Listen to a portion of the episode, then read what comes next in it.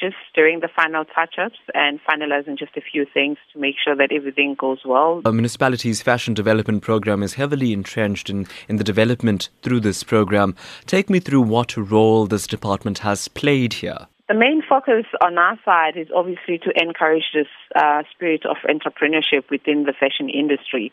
Hence, we have introduced various platforms or programs. We have a fashion uh, mentorship program which runs for about 10 months where we invite young and emerging designers to come on board and be mentored by various uh, established designers and other entities that are within the marketing and, and business as well so they can help them to prepare themselves for the business world. And we have an internship program where we send our designers overseas as well so that they can learn and come back and teach us and help us in terms of improving and growing our industry.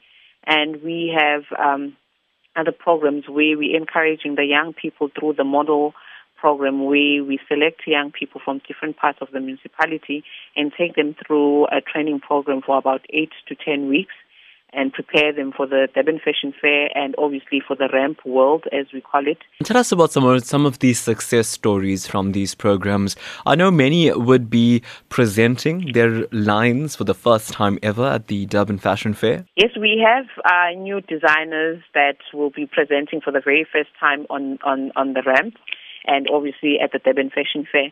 But we've had um, various designers that we've worked with. Uh, we have uh, Melinda Gopal, who owns Noise, who's based, I think, in Overport. She's been part of our program. She also went overseas. She's got her own boutique uh, where she's uh, selling directly to the market. We have um, Eli Ball that we've worked with as well, who's been part of the mentorship program, part of the internship program, who's currently part of the DFF Emporium, which is a retail space that the city has created for the designers so that they can sell directly to the public. And ultimately, for the many Durbanites that are expected to attend this glitzy Durban Fashion Fair, what can they take from this entire experience? Recall, Durban used to be the leading city within our country in terms of fashion because this is where a lot of um, the designers that I'll say are famous or known and that have produced great work have been either schooled or have been born in Durban.